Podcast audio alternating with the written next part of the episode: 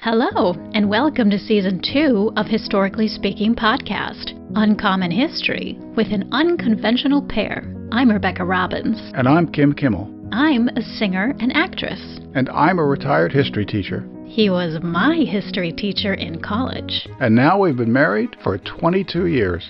Sometimes quirky, sometimes obscure. But this is the kind of history you actually want to remember.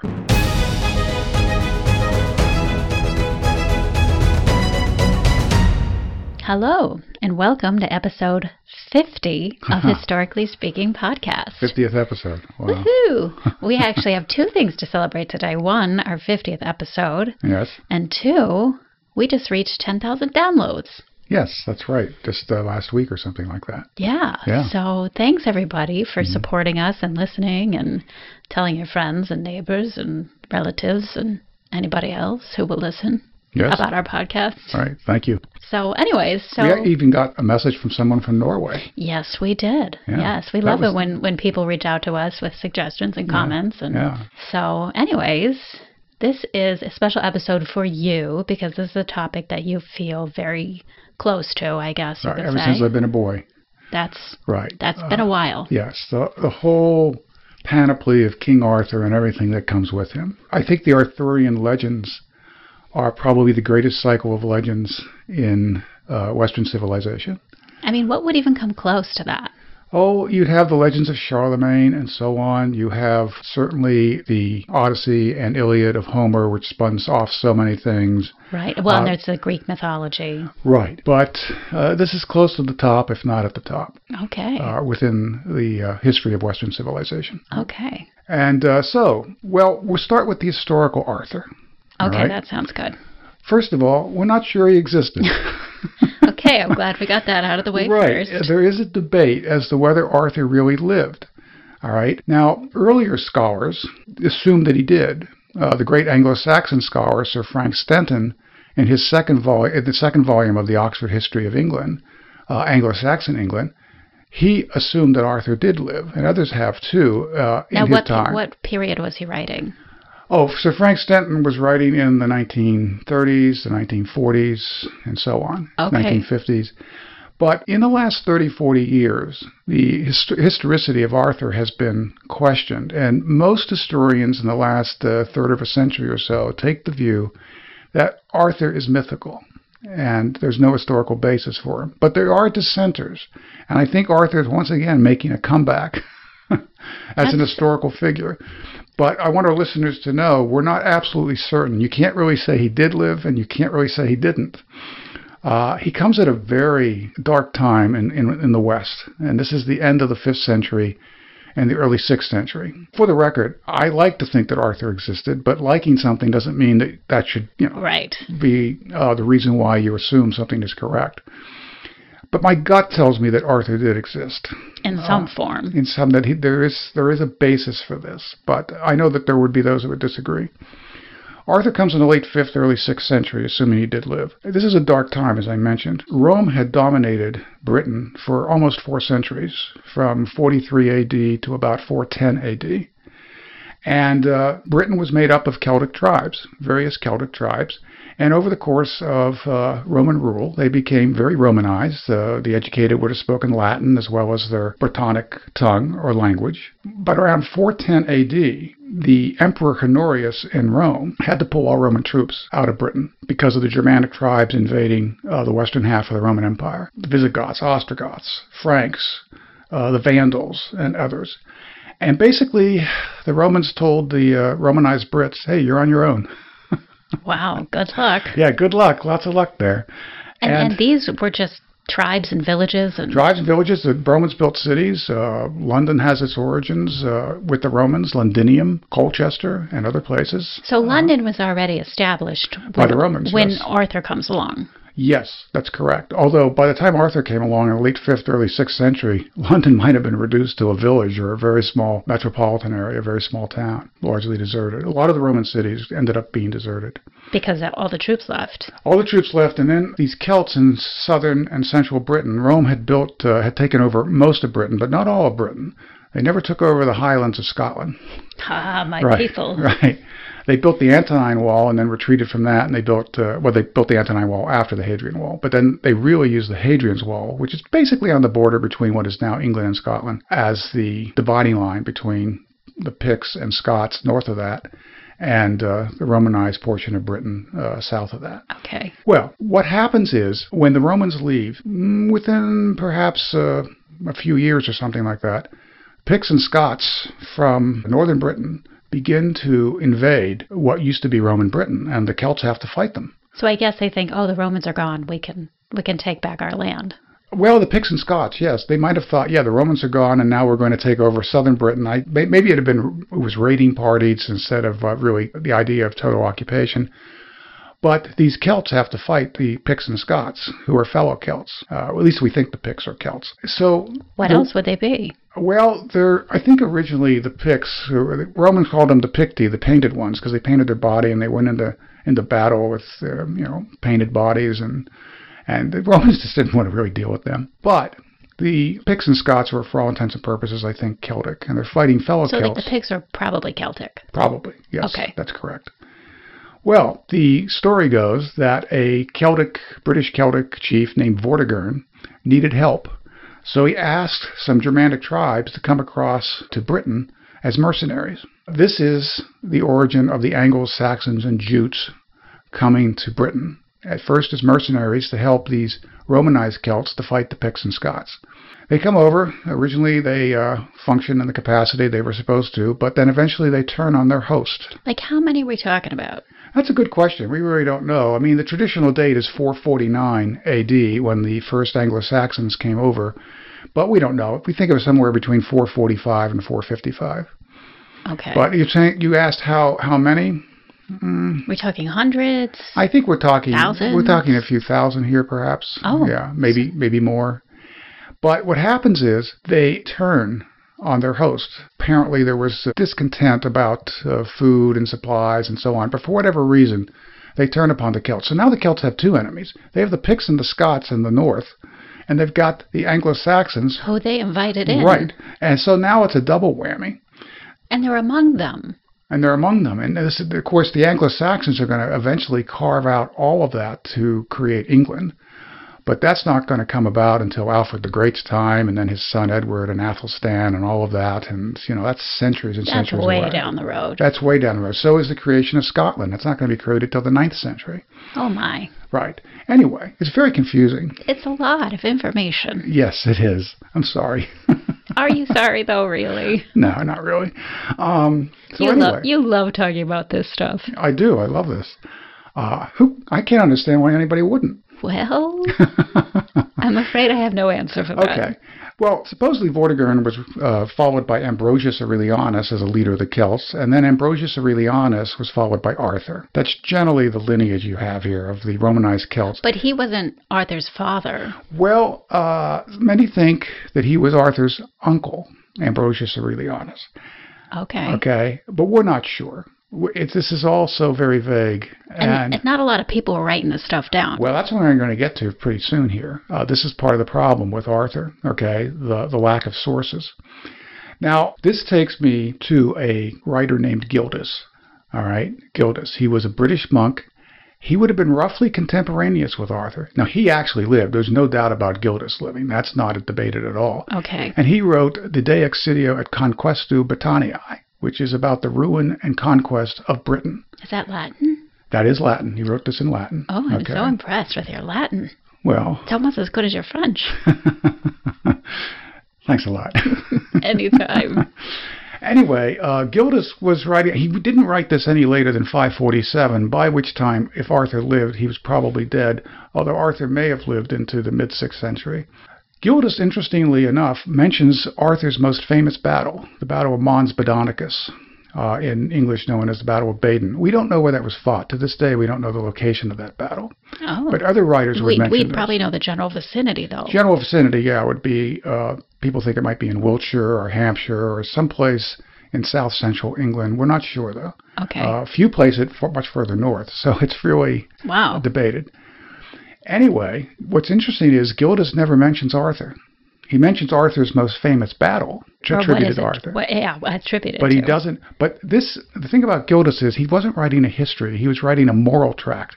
He felt that his fellow Celts deserved to be conquered and have all these troubles because their morality, their ethics had fallen apart. And he's writing from a very Christian perspective. But did he think those foreigners who were coming in? Oh, he didn't have anything for them either. But he basically, this is a moral polemic by Gildas. It's not really meant as a history. So it doesn't mention very many names in this work. I see. Now, that takes me to something called the Gododdin. The Gododdin is this long work about a Welsh kingdom in northern Wales, supposedly written by an author named Aneurin. He supposedly lived about 600 AD, which would be 50, 75 years after Arthur would have lived, if Arthur did live.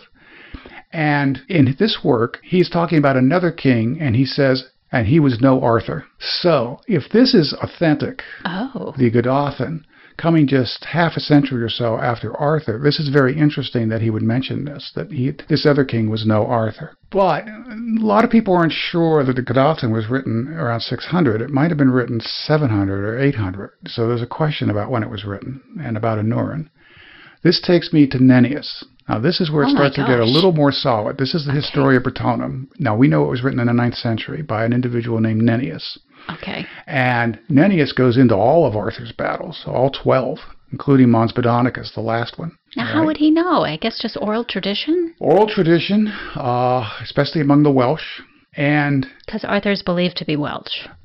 Yes, basically you can say that Arthur and his comrades would have been distant ancestors of the Welsh people. And to some extent the Cornish as well. Okay. Right? Because Cornish and Welsh are Celtic languages very closely related, coming from an ancient Brittonic tongue.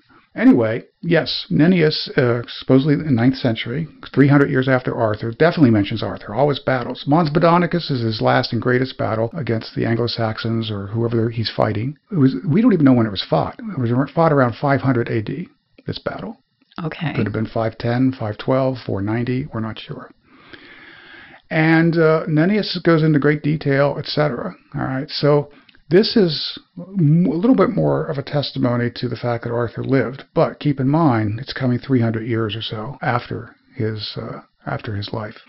Well, this takes me to the most important individual in the whole creation of the Arthurian legends, because there's the historical Arthur, and now the legendary Arthur really takes off with Geoffrey of Monmouth. Oh, Geoffrey. Geoffrey of Monmouth lived, he was born around 1100 AD, and he'll die in the mid-12th century. It was an achievement to reach 50 in the Middle Ages. I'll say. Yeah. And he wrote the Historia Regum Britanniae. Now, who was this guy? This guy, Geoffrey of Monmouth, came from Monmouth, Wales. A lot of people originally thought he was Welsh. He might not have been Welsh. He might have been Breton. We're not sure of his ancestry. He eventually ended up becoming a bishop in the last years of his life. And so he was a monk? He was a priest. A priest. Eventually. He was only ordained shortly before he became a bishop. In the Christian church? Oh, yeah, absolutely. Okay. Yeah, this would be, there was nothing else basically in Britain at that time. And so Geoffrey of Monmouth, in the early 12th century, writes this work, this History of the Kings of Britain. He goes back the whole way to the Trojan War around 1200 BC to start his work. Wow. Yeah, and then he moves forward the whole way to the 7th century A.D. So he covers about, 1,800 years. And he is the individual that really is most influential in Arthur becoming legendary, not just in Britain, but on the continent of Europe, in France, in Germany, and elsewhere. And it is Geoffrey of Monmouth who creates or introduces Merlin and Arthur's parents, Igraine and Uther Pendragon. Now, how would he know all this stuff unless he was just making it up? It's interesting you asked that because Geoffrey claimed that he was translating an ancient book. That's what he called it, an ancient book from Welsh. And it was just a translation into Latin by him. Now, where is this book? Nobody really buys that. He was making it up. Even some of his contemporaries in the 12th century said, yeah, he's making this up. He just made up all kinds of things. He has Arthur conquering Denmark and Norway and Iceland and going to the continent and thinking. So, essentially, he's writing a novel, a fantasy novel. Well, he claimed it was history. See, but this is where you have to distinguish between the historical Arthur, who's lost in the mists of time, and the legendary Arthur. And he introduces other things, too, that writers on the continent, in France particularly, will pick up upon. So you can't judge Geoffrey of Monmouth too lightly, because he's so influential in this area. He had quite an imagination, though. He had, there's no serious historian who takes him seriously as an historian. Yes, I think he made a lot of things up. I mean, there might be little bits and pieces of fact in there, but it's... Yes, it's... And obviously the book that he was translating was never found. Never found. How convenient. Well, as I said, this starts to circulate on the continent and everything, and Arthur becomes this legendary, fabulous... Now, how does it circulate? In book form? Sure. Do we have the printing press? No. Printing press wouldn't be in until the 15th century. So it's all handwritten copies of his work. It would have to be that gets distributed. Right. And... it does get distributed, and French writers start to write about Arthur, and for instance, the most famous is probably Chrétien de Troyes. He would have been born about the time Geoffrey of Monmouth died. He lived in the late 12th century, around 1150 to 1200 or something like that. And Chrétien de Troyes writes all these poems about Arthur. I mean, he's the one that introduces Lancelot and Percival and the quest for the Holy Grail being the chalice that Jesus used at the Last Supper. So he came up with that. Yes, this is where the first time you come across Lancelot and all of that. And the Grail. And all of that. And now, what about Excalibur? When does that come in? That's right. Thanks for mentioning that. Excalibur, I don't know who first mentions Excalibur. I'm not sure of that. That's a good question. But Excalibur is this kind of magic sword given to Arthur by the Lady of the Lake. And that's another thing about the Arthurian legends as they continue to spin off and create more and more legends and ancillary characters like Tristan and Isolde. The thing about this is a lot of times there's contradiction among these Arthurian tales. I would think if people from different countries and different languages are all writing about this person. Well, I'll give you a couple examples. Guinevere, Arthur's wife, is usually portrayed in a very positive way, as a good person, although she will have an affair with Lancelot, which wrecks everything. Yeah. But not always. Marie de France was a poetess who lived about the time Chrétien de Troyes did. And she was born in France. She was raised in England. She knew English, French, Latin, and all that. And she portrays Guinevere in a very negative way. That's interesting that a woman would portray another woman in a negative way. Yes. Well, you can read into that whatever you want. And I will. Thank you very much. Well, give it a shot. And then there's the Lady of the Lake. In many of the spin-offs of the Arthurian legend, she's a positive figure, but not always. Since others, she's wicked. So this is all part of the magic and the confusion of the entire cycle of legends of Arthur. So really, you can just pick and choose and come up with even your own. Yeah, you can kind of make it up and whatever. Yes. Yeah. And it goes on and on. And I suppose the last medieval writer who's really important here is Sir Thomas Malory, 15th century. He wrote Le Morte d'Arthur, and it's a large work. I have the two-volume work, in a Penguin paperback. Of course. And Sir Thomas Malory just kind of brings all together the entire Arthurian legendary tales. He tries to make sense out of them. And after Sir Thomas Malory, almost anyone had to use Le Morte d'Arthur as a basis for dealing with Arthur. Malory actually did not see his work published in his lifetime. It was published about 10 to 15 years after he died. He died around 1470. And it was in 1485 that this work was published by William Caxton, the first printer in England. This is a printed work. Okay. Now, why did it take so long? Because printing had just come into Europe around the 1450s, and Caxton was the first English printer because he had spent time on the continent, and he brought back the whole technology of printing, and Le Morte d'Arthur was printed in 1485. But where was it sitting after this guy died? Oh, it would have been in manuscript form.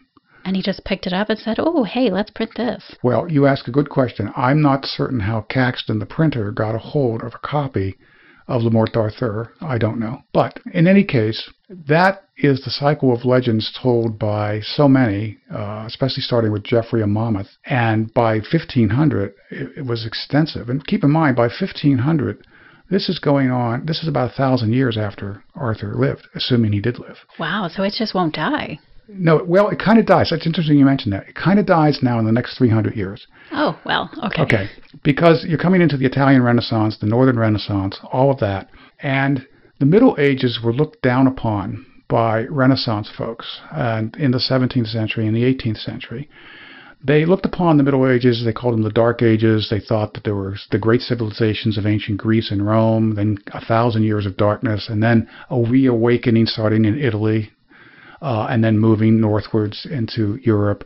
So they kind of dismissed the Middle Ages in the 16th, 17th, and 18th centuries, more or less.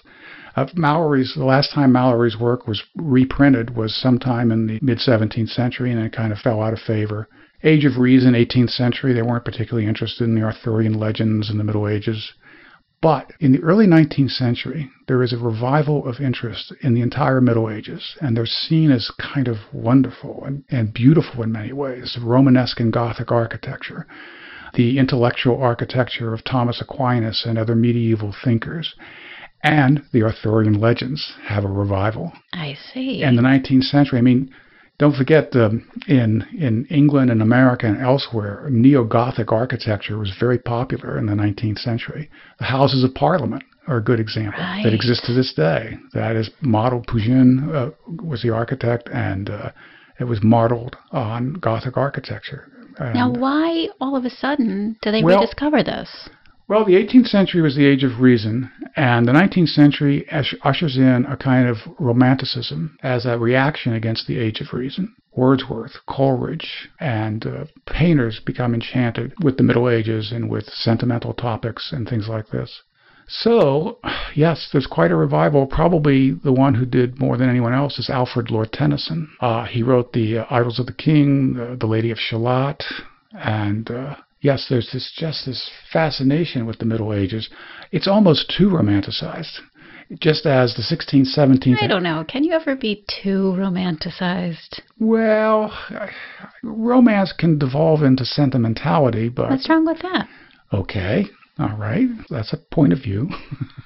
Clearly not your point of view, well, but mine. No, I'm glad that romanticism existed in Europe in the 19th century. I think that it's lovely in many ways. But the whole point here I'm trying to make is the Middle Ages were kind of rediscovered, and you have a lot of the Arthurian legends being revived, if not all of them. And Le Morte d'Arthur, once again, is read extensively.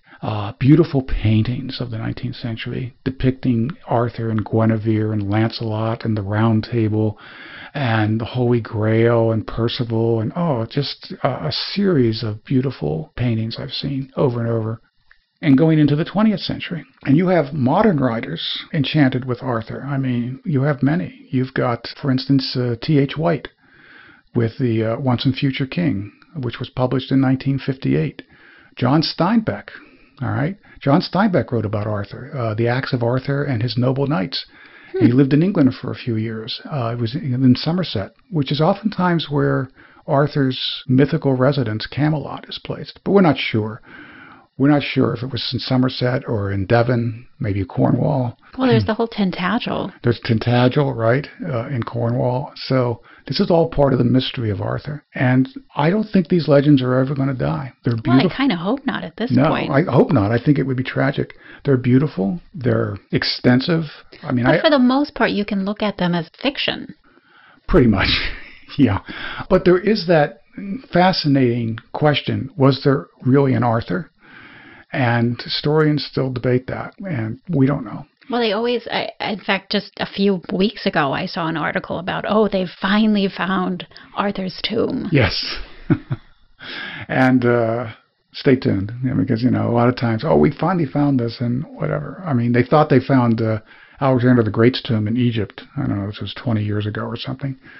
And it turned out that the person that found him said that she was told about it by magic snakes or something like that. So that was kind of dismissed. You never know. I don't think Arthur will ever die. He is the once and future king. The tales told about him say that he died because of the Battle of Camlann. Camlann was apparently fought around 537.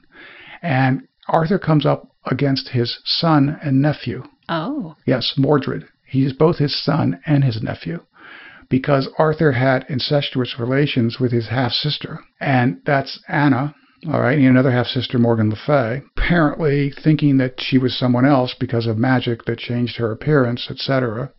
And from this illicit blame it on the magic sexual action, you have Mordred, who's kind of usually portrayed in a very negative way. And Arthur fights his own son and nephew at the Battle of Camlann. Mordred is killed, and Arthur is mortally wounded, but he's taken away by the fates to the Isle of Avalon. And he will come back when his land is in grave danger. It's a messiah aspect to the Arthurian legends. And I might mention here, the Arthurian legends mix a lot of Christianity. Like Excalibur is really the military version of the cross. And it mixes a lot of Christianity. I don't understand that. Well, look at the Excalibur. I mean, it looks like a cross. Well, it's a sword. It's a sword, but it's more than a sword. It's a magical sword. And it comes replete with the implication, I think, that it is the military equivalent of the cross. And mixed with all of these Christian elements are pagan elements. Merlin harkens back to a pagan Britain, not to a Christian Britain. So you have this intermixing of Christian and pagan factors. And that is fascinating. Yes, it is. There's no end to the complexity of the Arthurian legends. I think that they capture almost everything. And there's a lot of sex in the Arthurian legend cycle. There you go. There's the reason to go research in the Arthurian legends. There's a lot of sex in that. And of course, Guinevere and many of them, you know, she has an illicit relationship with Lancelot, and that destroys the unity at Camelot and in Britain. And then there's civil war and things fall apart. But there was that one brief shining moment when Arthur was in charge and there was peace throughout the land. So that's another feature of the Arthurian legends, the quest for peace and stability, which is often so elusive. And the quest for the Holy Grail. Quest for the Holy Grail, yes, that will unite the land. But there you go. The historical Arthur, the legendary Arthur. The sources for Arthur historically are very sketchy and thin. That's what it sounds like. Non-existent, but very thin. And then you have the entire legendary portion of the phenomenon of Arthur, starting, I think, really especially with Geoffrey of Monmouth. I think he was the most Geoffrey's the one who really made it all up. Yeah, Geoffrey of Monmouth, I think, is the most important figure here for the Arthurian legendary part, not for the historical part. Well, right, exactly. Right. And there you go.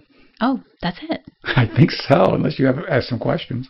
Well, I know your favorite film regarding this topic is Excalibur. Excalibur. I like the 1981 film by John Boorman. I think it's beautiful. They use Wagner's music. And don't they also use the Carmina Burana? Oh, they use the Carmina Burana. And it's sumptuous in a visual way. It was filmed in Ireland, I think. It's spectacular just as a visual feast. And Nigel Terry plays Arthur. I think he does a great job as that. I think the cast is wonderful. Nicole Williamson plays Merlin, and he's perfect. So I highly recommend that film to people. One of my favorite is... What? Monty Python and Spamalot. Oh, Monty Python, the Holy Grail. Yeah, you've got that. I mean, that has to be one of the best ones. We saw that in Broadway, didn't we? Oh, the musical. Yes, we did. The musical, yeah. Yes, we did. Camelot, right? No, Spamalot. Oh, Spamalot. That's right, of course. That had to be mocked, too. Of course. Yeah, everything had to be mocked. So, yes, the Monty Python film and then Spamalot. And then, obviously, the big Broadway hit, Camelot. Yes, I think the movie had Richard Harris as and Vanessa Redgrave as King Arthur, and then Vanessa Redgrave as Guinevere. And I think wasn't that JFK's favorite musical? That could be the part of the legend and cycles of JFK. He is his own Arthurian legend. Yes, JFK. There's a lot of legends about JFK, but I don't want to get into that right now. I mean, but it is interesting you mentioned that because there's the historical JFK, and then there, to some extent, is the legendary JFK, and I think Camelot and the whole phenomenon associated. Well, it's interesting because Camelot kind of ended tragically. And so did JFK's presidency. I know, and I find it ironic that they always refer to it as Camelot. Well, it was Jackie Kennedy that really, after JFK's death, that mentioned it. Was she made the analogy. I think she originated that it was a period, of peace and and well, peace. That was the middle of the Cold War. I wouldn't call that 62, peace. 62 was the Cuban Missile Crisis. I mean. Right, that's not peace. But there was, and that really took off. And so JFK became this kind of mythical figure in the eyes of many. But I think he is his own Arthur almost. But I think that that's the case. When you just examine his presidency and just look at what he did, it was mixed. You know, he couldn't get a lot of legislation through, but he did other things that were a positive. Yeah. Bigger than life. Yes. Some people are bigger than life. I think Lincoln is, Washington, JFK, Elizabeth, Elizabeth I. They never die. They're what I call the immortals. There are a few people like that here and there. Not very many. Not very many. No. Well, this has been fun, I think. Okay. Well, that's it. The historical Arthur, the legendary Arthur. Take your pick. Take both. Okay, well, that wraps up our 50th episode. Yes, it does. And I don't know what we're doing next. I don't either. We're going to have to come up with something good. I have no idea what we're going to do for our 51st episode. We'll make it good. Okay, we'll try. Whatever it is. Okay. So again, I want to thank everybody for listening and for all your support and all your downloads. And thanks for helping us reach 10,000. Yes, thank you. So till next time, stay well, stay safe. Yes, goodbye. Well, friends, here we are at the end of the podcast. Be sure to check out the links in the show description to find some of the resources we used for this episode. Also, if you've enjoyed listening, please head over to Apple Podcasts and give us a virtual high five by leaving us a 5-star review. We'd really appreciate that. And if you'd like to connect with us directly, you can find us at historicallyspeakingpodcast.com or follow us on Instagram at historicallyspeakingpodcast. That's it for today. And again, thanks for sharing part of your day with us. And remember, if you want to know what the future holds, study the past.